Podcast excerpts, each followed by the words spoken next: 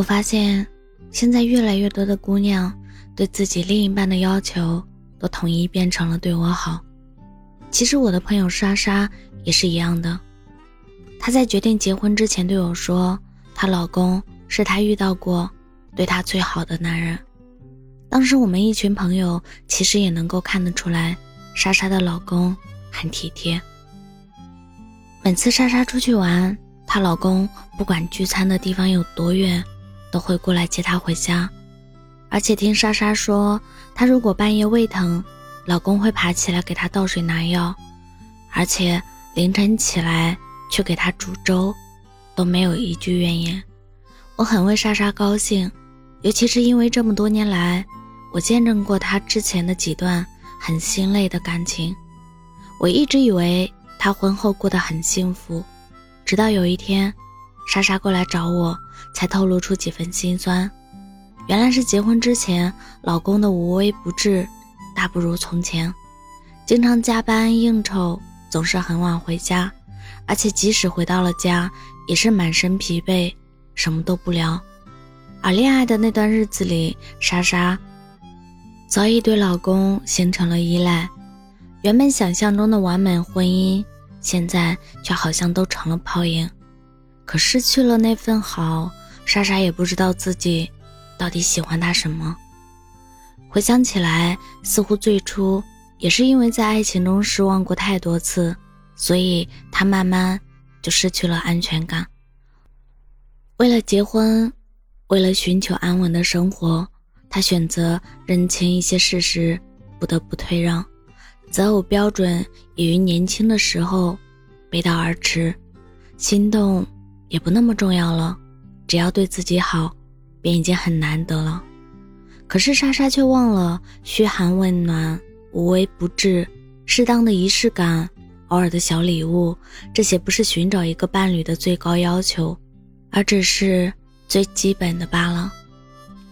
我们每经历一次糟糕的感情，就在心里把遇到理想爱情的可能性砍半，久而久之，便忘记了恋爱。和婚姻的初衷，从找一个我喜欢的，就变成了找一个喜欢我的。说穿了，只不过是害怕失望罢了。可即便如此，那个对你好的伴侣，却还是让你失望了。这让我想到了韩庚的妻子卢靖姗，在结婚之前曾经问过爸爸：“你怎么知道这个男生是不是你想要结婚的对象呢？”他说，在娶卢静山的妈妈之前，也曾经问过自己三个问题。第一个问题就是，没有这个人，我能不能活？他能活。他说，如果你这个答案是我不能活的话，那就说明你对他的爱不是爱，而是一种依靠，就是你需要他去填补你一些自己缺乏的东西。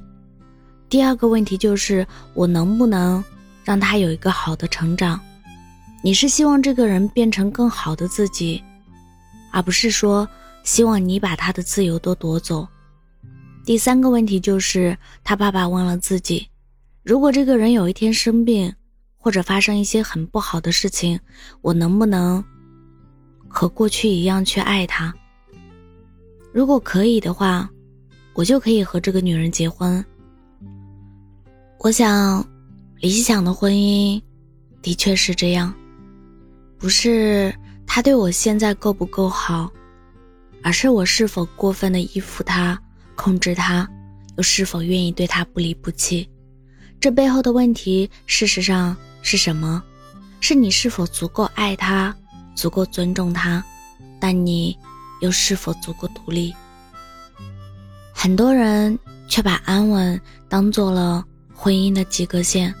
却忘了，婚姻并不是为了给谁交一份作业而做的匆忙选择，而是由爱而自发的一份承诺。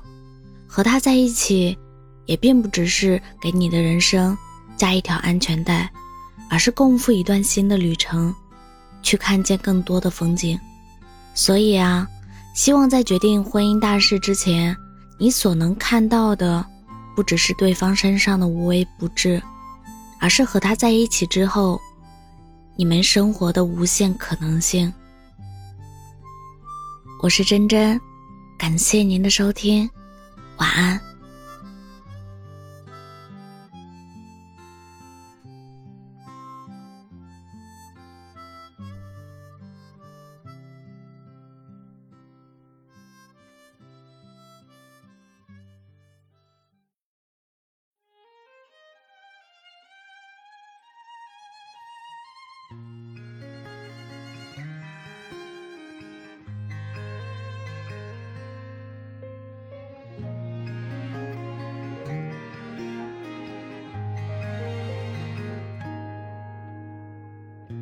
情让人伤神爱更困身。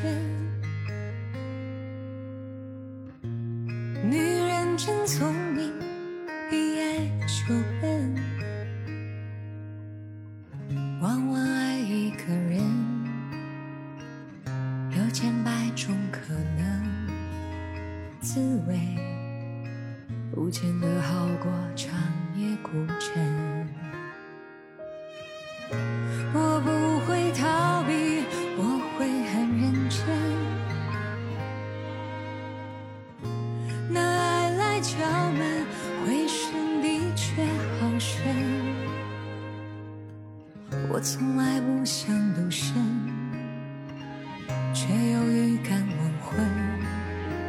在等，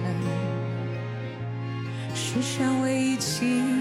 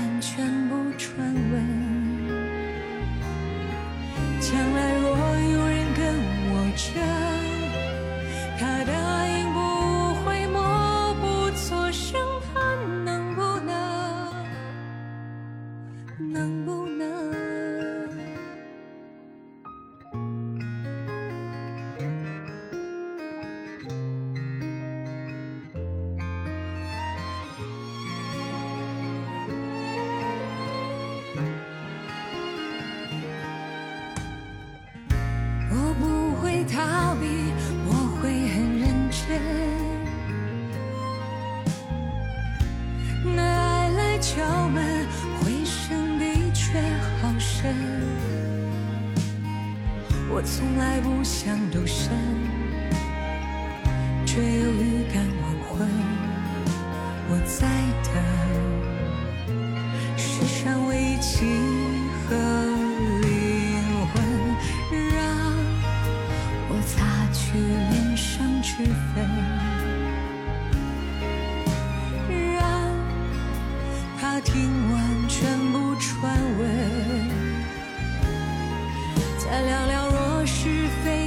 每分先相约谁都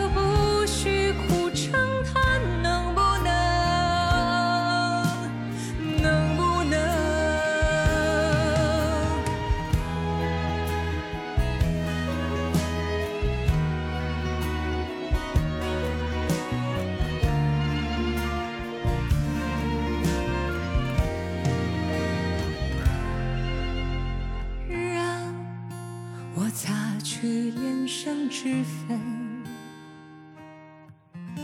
让他听完全部传闻。将来若有人跟我争他的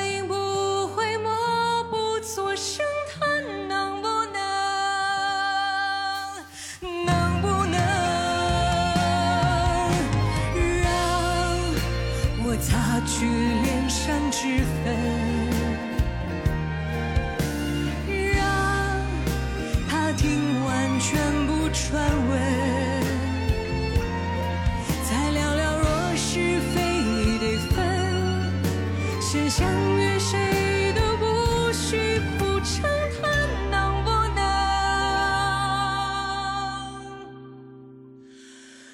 能不能？他能不能？我